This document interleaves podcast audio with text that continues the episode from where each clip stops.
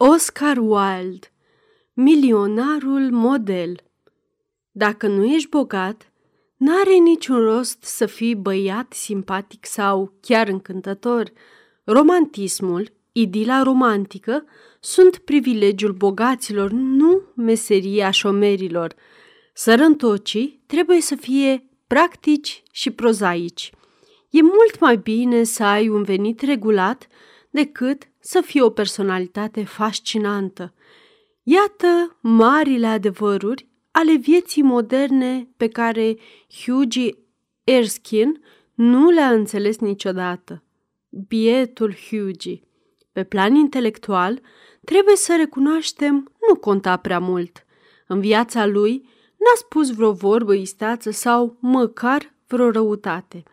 În schimb, era extraordinar de chipeș, cu părul lui castaniu, aproape sârmos, cu profilul ca de statuie și cu ochii cenușii. Se bucura de aceeași popularitate printre bărbați și în rândul femeilor și avea toate talentele imaginabile în afară de acela de a câștiga bani. Taicăsu îi lăsase moștenire sabia sa de ofițer de cavalerie și o ediție în 15 volume din istoria războiului peninsular. Hughie a atârnat sabia deasupra oglinzii și a pus istoria pe un raft între ghidul manierelor elegante și Bailey's Magazine și s-a descurcat cu cele 200 de lire pe an, renta primită de la o mătușă bătrână.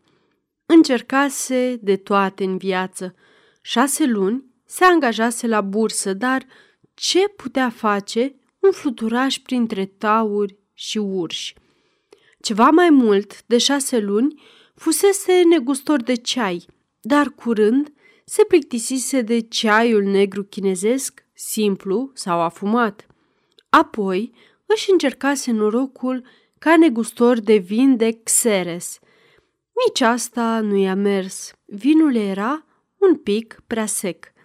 În cele din urmă a ajuns un nimic, un tânăr încântător, dar nepractic, cu un profit admirabil și nicio meserie. Colac peste pupăză mai era și îndrăgostit. Era o fată pe care o iubea, Laura Marton, fica unui colonel pensionar care își stricase în India și buna dispoziție și digestia și nu le mai regăsise nici când. Laura îl adora pur și simplu pe Hughie, iar el era în stare să-i sărute și și returile de la pantofi. Erau perechea cea mai frumoasă din toată Londra, dar n-aveau împreună nici măcar un penny. Colonelul ținea mult la Hughie, însă nici nu voia să audă de logodna lor. Măi băiete, vino la mine când ai colea 10.000 de lire pe numele tău și atunci mai discutăm, îi spunea lui Hughie, care pe atunci avea o mutră de mormântare și trebuia să o caute pe Laura pentru a-l consola. Într-o dimineață, mergând spre Holland Park, unde locuia familia Merton, a intrat o clipă să-și vadă un bun prieten pe Ellen Trevor. Trevor era pictor. Realitatea este că, în zilele noastre, puțini oameni rezistă acestei ispite. Dar Trevor era un adevărat artist, iar asta e o specie destul de rară. Avea o înfățișare hirsută și ciudat de bolovănoasă, cu fața plină de pistrui și barba roșie și răvășită. De cum lua penelul în mână, se dovedea însă un adevărat maestru și tablourile lui aveau mare căutare. La început, îl atrăsese foarte mult Hughie, trebuie să o recunoaștem, numai și numai datorită farmecului său personal. Singurii oameni pe care ar trebui să-i cunoască un pictor, spunea el atunci, sunt cei care n-au nimic în cap dar sunt frumoși, indivizi care îți provoacă o plăcere artistică atunci când îi privești și o dihnă intelectuală atunci când vorbești cu ei. Lumea e dominată de dandies și de păpușele, sau cel puțin ar trebui să fie. Mai târziu însă, după ce a ajuns să-l cunoască mai bine pe Hughie, l-a îndrăgit la fel de tare pentru firea sa luminoasă și entuziastă, pentru mărinimia lui nebănuită, așa că i-a oferit intrarea liberă în atelierul său. Hughie l-a găsit pe Trevor punând ultimele tușe la un minunat portret în mărime naturală al unui cerșetor. Acesta stătea în picioare pe o estradă dintr-un colț al atelierului. Era un moșneguț stafidit, cu obrajii zbârciți, ca un pergament prost păstrat și cu o expresie jalnică. Pe umeri îi atârna o pelerină maro ponosită, care era toată numai zdrențe.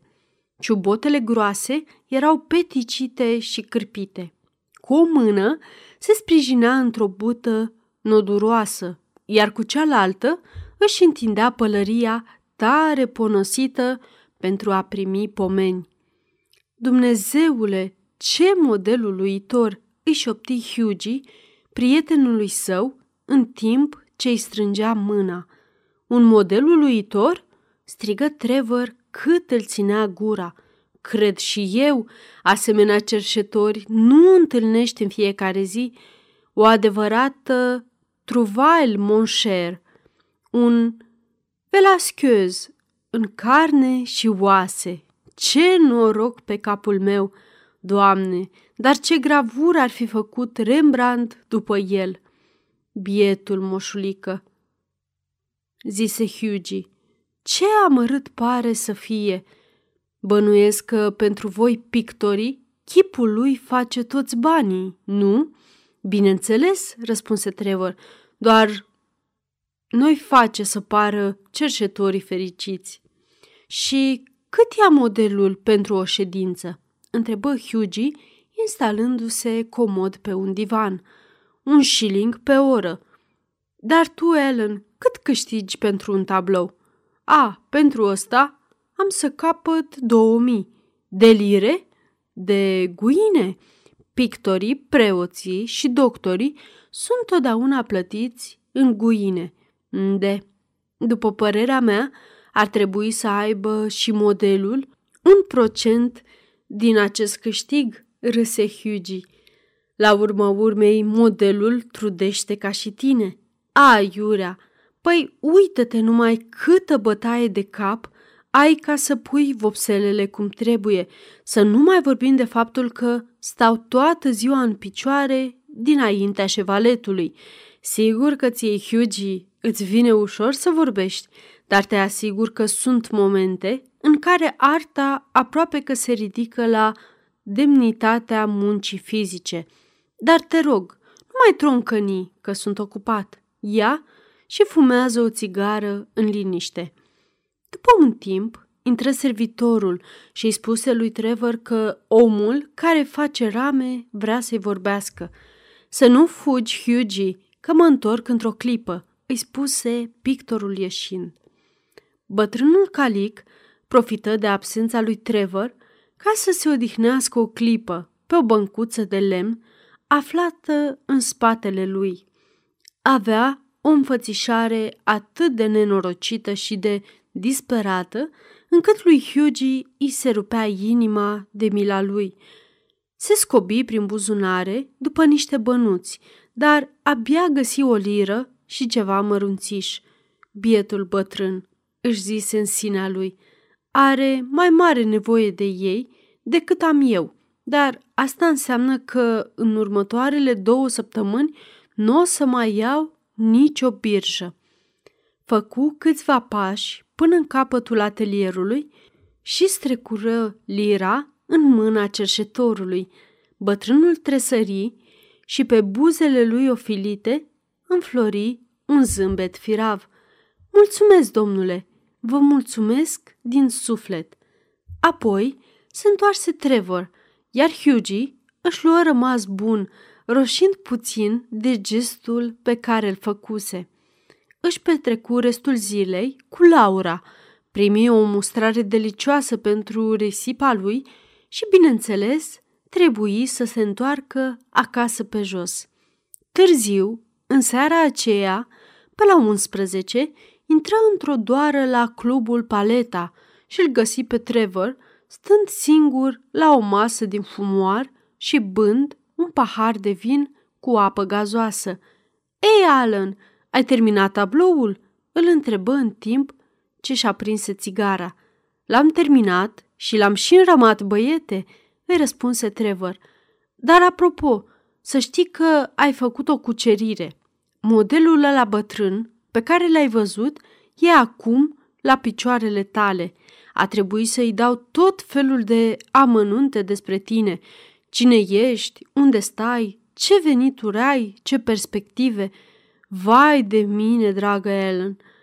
Probabil că o să-l găsesc așteptându-mă pe trepte când mă întorc acasă, dar nu mă îndoiesc că glumești. Sărmanul bătrân, ce n-aș da să-l pot ajuta în vreun fel? Mi se pare îngrozitor ca un om să ajungă într-o asemenea situație. Am o mulțime de haine vechi pe acasă. Crezi că i-ar plăcea să-i dau vreo una din ele?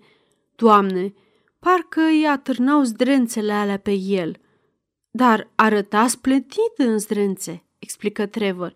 Nici în ruptul capului nu l-aș picta în redingotă. Ceea ce tu numești drențe, eu zic că e un veșmânt romantic. Ceea ce ție ți se pare sărăcie, pentru mine înseamnă pitoresc. O să-i spun totuși că te-ai oferit să-i dai niște haine. Vai, Ellen, voi pictorii n-aveți pic de milă, zise Hughie pe un ton grav. Inima artistului e capul lui și pe urmă treaba noastră este să redăm lumea așa cum o vedem, nu să o îndreptăm. Așa că son metie. Dar acum spunem, ce face Laura? Modelul meu bătrân s-a interesat îndeaproape de ea. Doar nu vrei să spui că i-ai vorbit despre Laura? întrebă Hughie. Bineînțeles că i-am vorbit. Știe totul despre colonelul neînduplecat, despre frumoasa Laura și despre cele zece mii de lire. Cum adică? Ei vorbit calicului, ăluia bătrân, despre treburile mele personale?" Strigă Hughie stacojiu de furie. Dragă băiete, îi răspunse Trevor zâmbind, calicul ăla bătrân, cum îi zici tu, este unul dintre cei mai bogați oameni din Europa și mâine ar putea cumpăra toată Londra și ea rămâne bani în bancă.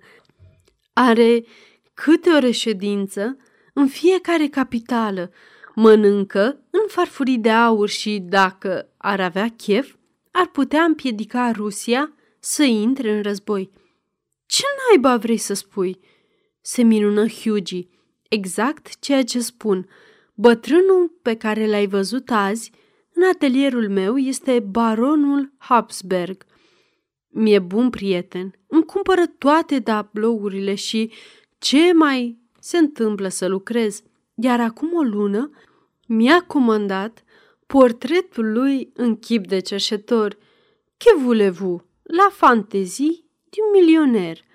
Și trebuie să recunosc că făcea o figură splendidă în zdrențele alea ale lui, deși poate ar trebui să spun în zdrențele mele, fiindcă era de fapt un vechi costum de-al meu luat din Spania. Baronul Habsberg, strigă Hughie, Dumnezeule mare și eu care i-am dat o liră, și se prăbuși în fotoliu cu un aer deznădăjduit. I-ai dat o liră?" strigă Trevor și izbucni într-un hohot de râs homeric. Băiete dragă, să-ți iei adio de la ea. Son afer, c'est l'argent de otră. Trebuia să-mi fi spus toate astea din capul locului Alan, nu să mă lași să mă fac de râs. îi reproșă Hughie. Păi bine, Hughie, zise Trevor, mai întâi că nu mi-a trecut prin cap ca să te apuci să împarți pomeni cu atâta nesăbuință. Înțeleg că te repezi să săruți vreo drăguță de fată care împozează, dar să dai o liră unui baba lăcpocit, asta nu mai pot înțelege. Și pe urmă, realitatea este că astăzi nu voiam să primesc pe nimeni, iar când ai intrat tu, nu știam dacă lui Hausberg iar conveni să îi se pomenească numele, mai ales că nu era înținută de gală. Doamne, ce zevzec trebuie să creadă că sunt! Câtuși de puțin! După ce ai plecat, era cum nu se poate mai bine dispus. Tot chicotea așa în sinea lui și își freca mâinile zbârcite. N-am priceput de ce se interesa atât de îndeaproape de tine. Abia acum înțeleg.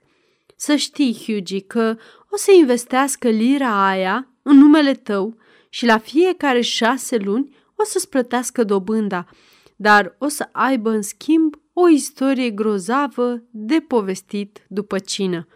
Sunt un prăpădit fără noroc, mărâi Hughie. Cel mai bine ar fi să mă duc să mă culc, dar te rog, dragă Ellen, să nu mai spui povestea asta nimănui. Altfel, nu o să mai am curajul să scot capul în lume. Vai, tocmai că asta îți pune într-o lumină splendidă spiritul filantropic. Nu fugi, Hughie, mai fumează o țigară cu mine și te las să-mi vorbești cât ai chef despre Laura. Dar Hughie refuză să mai stea și o luă spre casă nefericit la culme, pe când Alan Trevor râdea mai departe în hohote.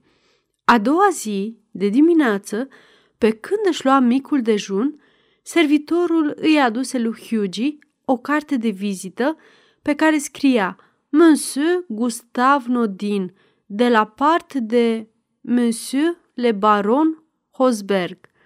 Te pomenești că o fi venit să mă pună să-mi cer scuze, își zise Hughie în sinea lui și porunci servitorului să-l poftească înăuntru pe musafir.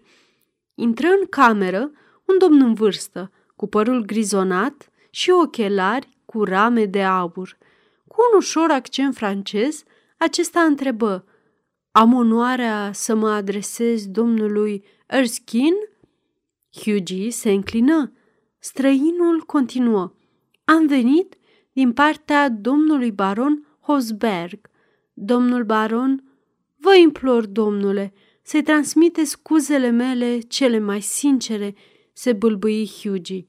Domnul baron, reluă zâmbind bătrânelul, mi-a încredințat misiunea de a vă înmâna această scrisoare și întinse un plic sigilat pe care scria un dar de nuntă domnului Hugh Orskin și domnișoarei Laura Merton din partea unui bătrân cerșetor – iar înăuntru era un cec de 10.000 de lire. La nunta lor, Alan Trevor a fost cavaler de onoare, iar baronul a ținut un discurs la ospăț. Modelele milionare sunt destul de rare, comentă Alan, dar zău, că și mai rar sunt milionarii model. Sfârșit.